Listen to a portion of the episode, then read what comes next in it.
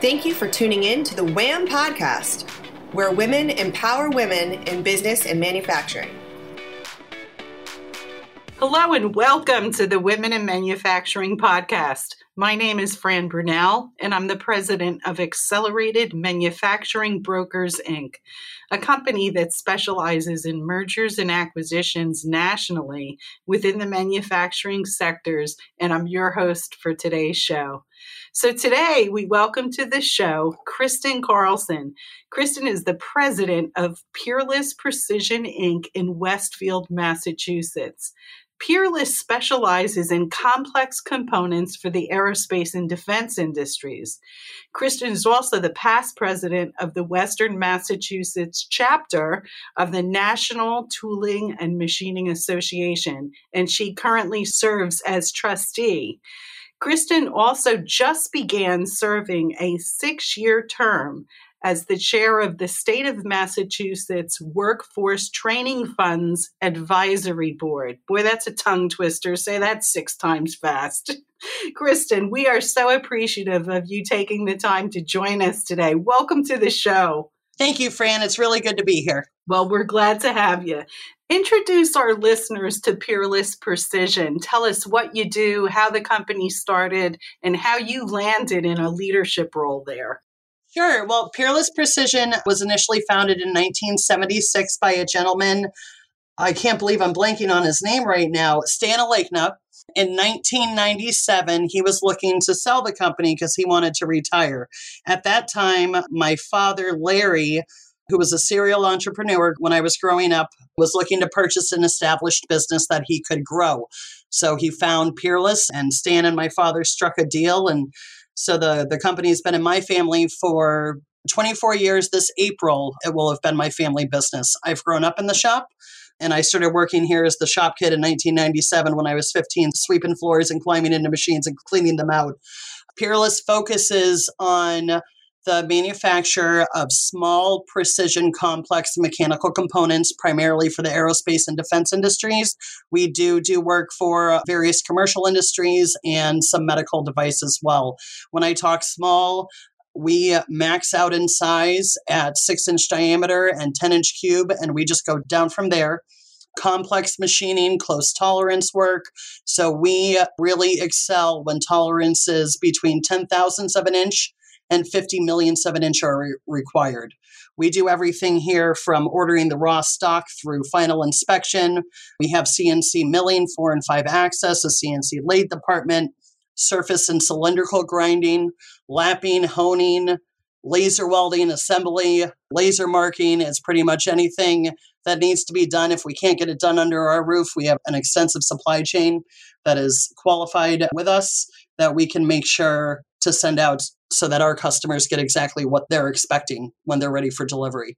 Well, it sounds like you do a lot more under one roof than most people do. And the tolerances that you're talking about are incredible. Not a lot of shops have that kind of capability. Yeah, you're absolutely correct, Fran. You know, a lot of shops focus on just the CNC machining aspect of manufacturing, but there's so much more. And what we do in here, while we do have a very good CNC department, the what I call the finished machining side, which is all those other operations that we do, it's more of an artwork. It's more manual with the use of machines. It's something that they really don't teach a lot in school anymore either. So it's a trade, an art form for the trade that we keep alive through on the job training. And it's what really draws our customers to us because we you know, can provide this close tolerance work, these operations that other shops are unable to. You know, I find that really interesting. One statement you just said that they're not teaching a certain skill in the trade schools anymore. And that is true a few different, like, so think about tool and die making, right? Very hard to get people that know how to do it right. So, as a business owner, how do you ensure continuity of your workforce for the skills that you need to have performed if it's not being taught in school?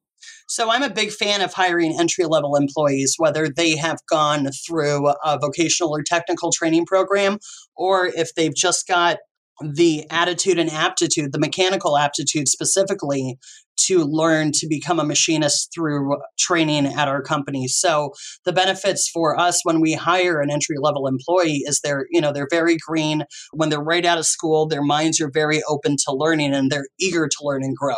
So when we're looking to train someone in one of those departments that they're not necessarily going to get the training at all or minimal introduction to it in school, we bring them in as soon as they are able to go on a co-op or if they've graduated from a program or they've completed a 12 week training program to bring them in here and start them from the ground up. That's fabulous. So it almost sounds like you're you're hiring for character and aptitude and training for skill which is great. I have several clients across the country who basically one guy specifically in the gear industry and he does the same thing you do as far as pulling kids in from co op programs in high school. And it's funny because he says, I could hire from competitors, I could hire someone already trained, but that person typically comes with really bad habits that I don't like. you know that's so accurate i always say and this isn't saying anything bad about you know the experienced folks but what happens is that when you hire someone you know, from another shop. And just, I'm going to put this out there. I am not a fan of poaching, you know, poaching employees that don't openly apply to an active position that I'm trying to hire for. If they mm-hmm. apply to me, it's one thing, but I never go out seeking them from competitors, colleagues, or collaborators because that's not solving any problems. That's just creating more because we, you know, experienced manufacturing employees we have a very small pond with a limited number of fish that we can pull out of it. If we keep fishing from that same pond, eventually it's going to be empty. And where are we going to be from there? Sure. And eventually you reap what you sow, right? Right, right. So it, it does not create goodwill and it burns bridges, which I won't do. And I don't appreciate my friends in the industry doing it either but your colleague or client's statement was completely accurate. I always say that, you know, when they've been in this business for a long time, they're usually a little bit tainted by it you know, just because there was a time where it was completely acceptable to bounce back and forth to different shops chasing that extra nickel or 25 cents an hour. And as an employer, someone who does the hiring, you know, with the assistance of my management team as well, when we see a resume and they've showed that they've bounced back and forth to all these shops every six months or every year, we don't necessarily want to hire them here because that means that any amount of investment or training that we put in, we won't see an ROI on it because it's the type of person who's going to leave the moment they get, you know, a better monetary sure. opportunity somewhere. Sure. You're also a fan of creating a certain type of environment where people want to stay. Talk a little bit about that. You know, I was so I've been in the role that I am now as a employer for a little over eight years now, and I can still say that I was an employee a lot longer than I've been an employer. So when I look at how I want to treat the people within my company, how I want them to feel about working here, I think of what I wanted or what I received in previous jobs that I had before this. So it's, you know, it's that instilling that feeling that they know that they're doing something to make a difference, that they're valued, that we're investing in their training. And on top of it all, you know, that I want them to have fun, both, you know, while being serious and working, but I want them to enjoy working here. But then also, we do kind of extra things on the side in normal years when there's not a pandemic preventing us from doing all this all this fun stuff i've started taking my my team axe throwing a couple of years ago, kind of as a reward for when we were really busy and as a good stress relief. I feed them a lot. I'm a baker in my free time. So I'll go to town and start baking cakes and cookies and just bring those in. It's, you know, and not being shy about going around and, you know, positive reinforcement goes a long way. You don't only point out when something needs to be fixed, but you enforce when good behavior and good work ethic is there. Sure. That's really good. Funny. So, how did your team like the axe throwing? Little side note, because we were just talking about this in my office as our next team event. I would recommend axe throwing for companies as a team, you know, just a team building or just a fun employee recognition, employee appreciation day for everybody. They loved it. It was, you know, some of them because a lot of the axe throwing venues they set up games where you play against each other and then there's a winner.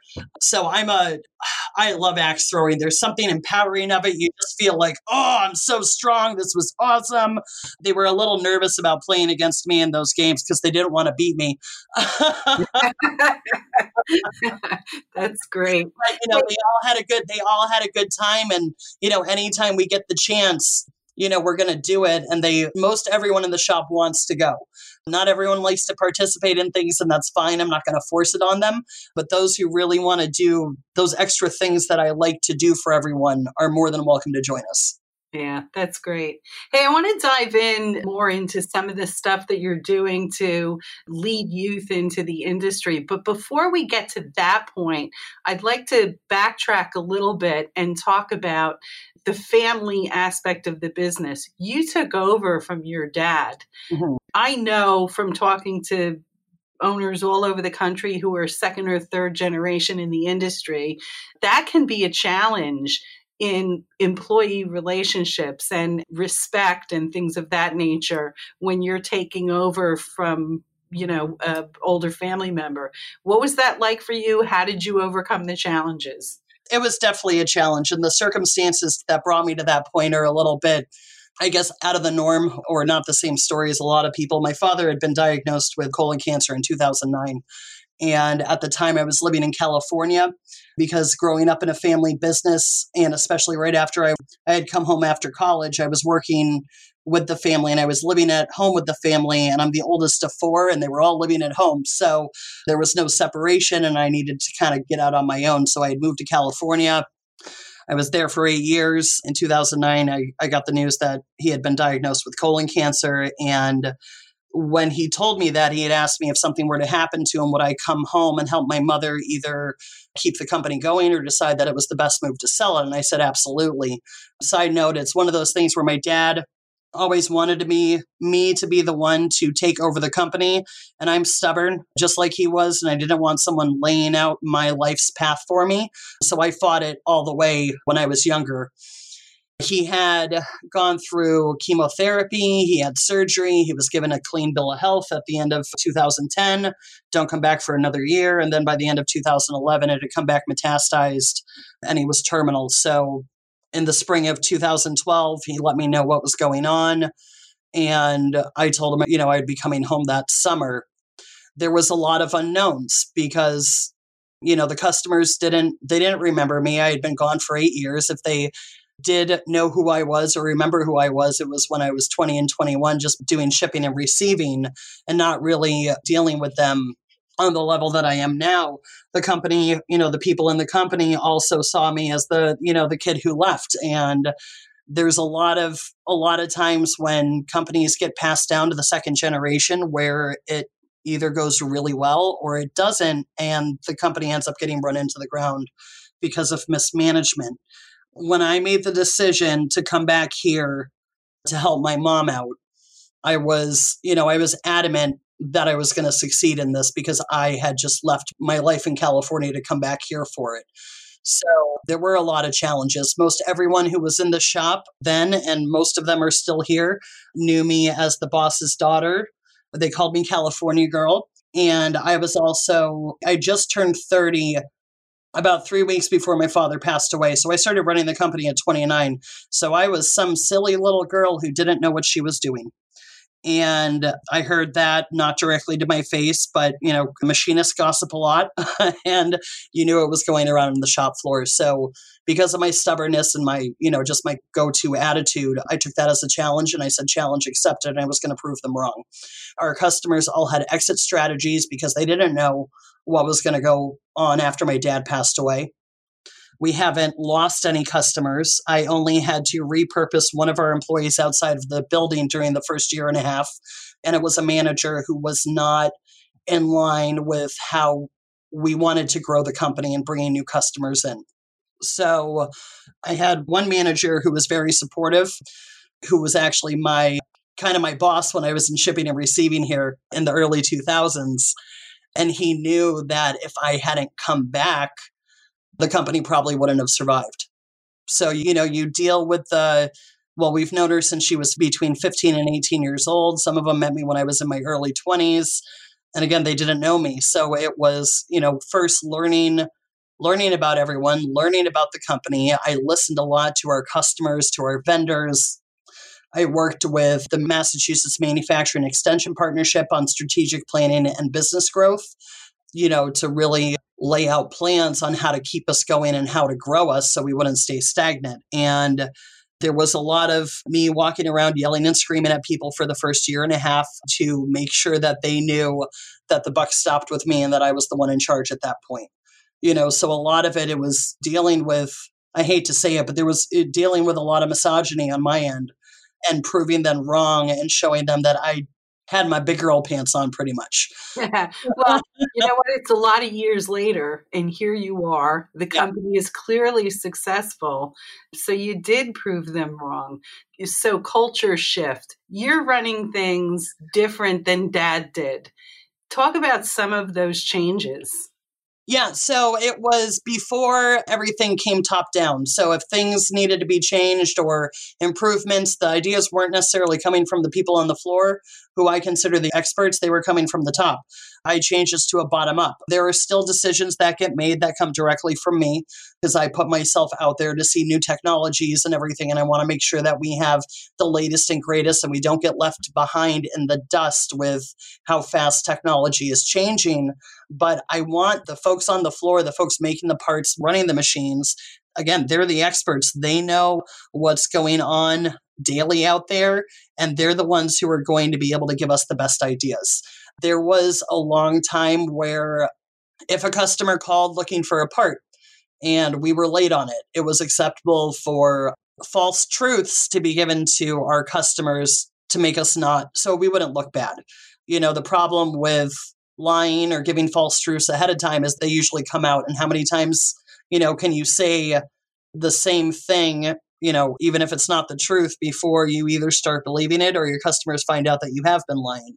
So I've changed it so that we, you know, if we know something's happened and we're not going to meet a delivery date or we're running close to where it's possible we're going to go behind, we're proactive about it. We reach out to our customers ahead of time. They are much more understanding. Don't ask for forgiveness later, ask for permission first. It goes a long way. Mm, mm. Very good. You also touched on something that I'd like you to speak into a little bit. So, when you took over, you said you reached out to the Manufacturing Extension Partnership. It's called something different in every state, but every state has a Manufacturing Extension Partnership. I am amazed at how many people don't know of this organization's existence and what they do for the manufacturing communities that they reside in. Can you speak into that a little bit? You know, it's it's funny that this comes up because part, you know, when I was first interviewing for the chair position for the Workforce Training Fund Advisory Board, an awareness issue got brought up about them too. And MEPs, it's all about it's it's awareness, it's how are they getting the word out to the manufacturing community? How are they advertising? I knew about a lot of these places beforehand because my dad was very involved at the state level with manufacturing growth and initiatives. But it's if a manufacturer is not aware of programs that are out there to either help with their training goals or to expose them to new technologies or way of doing things, it's because the message is not reaching them. Again, it's an awareness, it's a marketing issue. Mm-hmm. Yeah, I would agree. Just like, you know, and, and I'm sure it's like this in most other states, but in Massachusetts, every employer, a percentage of our unemployment, state unemployment taxes go towards the workforce training fund. So we're all paying into it. I don't remember the percentage off the top of my head of companies that actually utilize the workforce training fund, but it's nowhere near the amount of companies that actually pay for it because they're not aware that it exists. Sure. Yeah, we as people buy manufacturing companies through my organization. To every buyer, we introduce them in whatever state the business was sold in to the manufacturing extension partnership. You know, we've had this organization help with applying for grants to get ISO certification, to provide lean training for a business, sales and marketing help, seminars, things like that. So it's a wonderful organization. You know, it's it's it's important too for these manufacturing companies to be involved with trade associations because you know the manufacturing extension partnerships, other training programs are usually aligned with these associations and that's a really easy way for them to get in front of the manufacturers. So if the manufacturers are part of the trade associations, they will get exposed to training opportunities more often than not. Mm-hmm.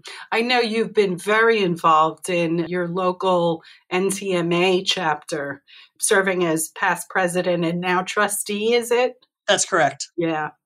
Let's move on a little bit. I love some of this stuff that I know you're doing with, you know, work programs, bringing youth, introducing youth to manufacturing and kind of trying to rewrite the narrative about what current day manufacturing is like. Talk to us about that a little bit. So, manufacturing has long had a bad reputation and it's it's had a bad reputation longer than we've all been trying to change that view of us. So, if you were to talk to a random person on the street that and I'm going to assume this random person does not have any family members who are in advanced manufacturing or manufacturing of any type. First, if you ask them what manufacturing means in America, they will probably tell you that everything gets made over in China because it's again it's an awareness issue if you don't have a family member who's in manufacturing or if you're not in there yourself you probably don't even know what's going on in, in your backyard it's you know the manufacturing is viewed as it was in you know 80s and before where it's a dark dirty place to work. You go to a vocational or technical school because you're not going to be cut out for college and it's a place where there's no environmental controls you're going to get sick you're going to get exposed to chemicals. So knowing that that's how a lot of people view our industry and you know seeing my shop and shops that are you know bigger and a little bit more advanced than mine are you know there's there's this opportunity to really show not just students but teachers guidance counselors parents you know what it really is and the opportunities that are there. So you know college isn't cheap to go to and not everything that we do in life requires a college degree and i think more and more people are people and companies are starting to see that again, attitude and aptitude go a long way with my company. Experience, you know, can outweigh the benefits of having a bachelor's degree as well. So we've got this opportunity to say, hey, you know, there's a lot of cool stuff that we make. And I'm going to say a lot of cool stuff that gets made in Massachusetts and Westfield. I want to show them that it's cool things. It's not just making, you know, face masks or parts for electronic boards, but I like to apply stories to it. So you know, there's another company in Westfield that during the last Winter Olympics was contracted by the bobsled team, and they got to make their bobsled for the American Winter Olympic, you know, team. And when was mm. it was like in 2018 or 20, I think it was 2018. So that's cool. You know, when when you look up at a plane or a helicopter, every single one that's flying up in the sky right now has 50,000 to hundred thousand dollars worth of parts that came out of Westfield, Massachusetts, where my company is you know, and we make those really tiny components, the really critical components that go in those engines and fuel injection systems that make those planes and helicopters fly safely. My favorite story or claim to fame, and I'm it's getting too old where the kids might not remember it for too much longer, but you know, back in 2013 when we had the Boston Marathon bomber, one of my largest customers makes thermal imaging, infrared, and night vision cameras, and we are one of three critical component suppliers in New England to this company. When they caught the Boston Marathon bomber underneath the tarp in the boat in Watertown, Massachusetts, it was a with a thermal imaging camera. When I saw my customer's logo on that video, I got really excited. I called wow. right away and I said, "Hey, is there any chance that parts that came out of my shop could have been in that camera. And for that customer, everything's serialized so that you can trace back to where they came from. And we found out that parts that were manufactured at Peerless Precision in Westfield, Massachusetts were in the thermal camera mounted to the bottom of the police helicopter that caught the Boston Marathon bomber. So when I can tell kids that story and they actually remember seeing it on TV or their parents talk about it, they get so excited because it's, you know, in a roundabout way, what we did helped help catch the bad guy. And that is yeah. what we do. That's amazing. I love yeah. that story. so, yeah, it you know, I completely agree with you that you know, you said college is expensive. It's not only expensive, it's in some cases almost useless. Right. People are graduating with degrees for jobs that don't exist they're living in mom and dad's basement. And that narrative struck me when you and I talked the first time. You told me a story about your plant manager, when he started with you, and how old he was when he was building his first house. And I thought, wow, what a story, what a narrative. You know, people have the wrong impression of manufacturing. You know, people have a hundred thousand in, in student loan debt and they're living in mom and dad's basement tell this story real quick if you oh, don't oh, yeah. mind of your plant manager so, so rick who is our foreman had started here when he was 18. He is a year older than I am. He'll be 39 at the end of this month. I just turned 38 last year. So, or no, he'll be 40 this year because I'll be 39. So, yeah, he's about to turn 40 this month. He started with us at 18 as a co op student. And he is, oh man, he is talented. Not only is he our foreman, but he is the top cylindrical grinder in our shop and he trains every incoming employee in that department. At 21, he was making enough money here to start building his own home. That's great. And and he started building his home. I love it. I absolutely love it. If you were to ask a 21 year old right now when they think they're going to be able to buy a house, I guarantee you they will not be able to give you an answer. That's right. You know what? Manufacturing, it is an amazing career choice. And people don't understand that they can have an absolutely wonderful life taking up a career in manufacturing. Right. So and you know, you know, another benefit of it is is that, you know, again, I grew up with a father who owned a machine shop who was it's college or bust, which later on we, you know, both decided that was probably the wrong message he should have been sending his kids. But you know it's it's really important too to to let these kids and these schools and these parents know that just because you go into a trade and start working right out of high school doesn't mean that you lose the opportunity to go to college because more often than not employers like myself we want to invest in our company we want to invest in our employees. So you know a lot of companies out there will offer tuition reimbursement so that our employees can get the additional training, they can go to college, and as long as they get good grades, they end up not having to pay for it. That's fabulous. Kristen, we are running out of time. Before I let you go, I would like you to give our listeners, tell them how they can reach you if they want to learn more about Peerless Precision. What's the best way to reach out? Sure. So our website is www.peerlessprecision.com. That's P E E R L E S S P R E C I S I O N dot com. My email address, if they want to reach out to me directly, and I hope I'm not going to regret doing this with uh, sales calls, but it is K Carlson, C A R L S O N, at peerlessprecision.com. We are on LinkedIn and we are on Facebook as well fabulous Kristen Carlson. She throws an axe, she bakes, and she runs an incredibly successful manufacturing company. Thank you so much for being with us today. Thank you, Fran. I really enjoyed it.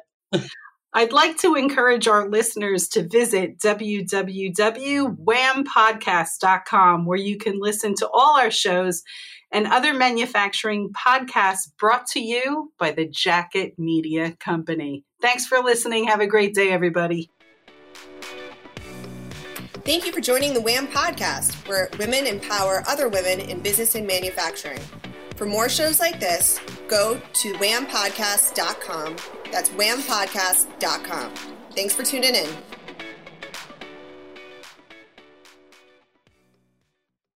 This podcast is a part of the C Suite Radio Network. For more top business podcasts, visit c-suiteradio.com.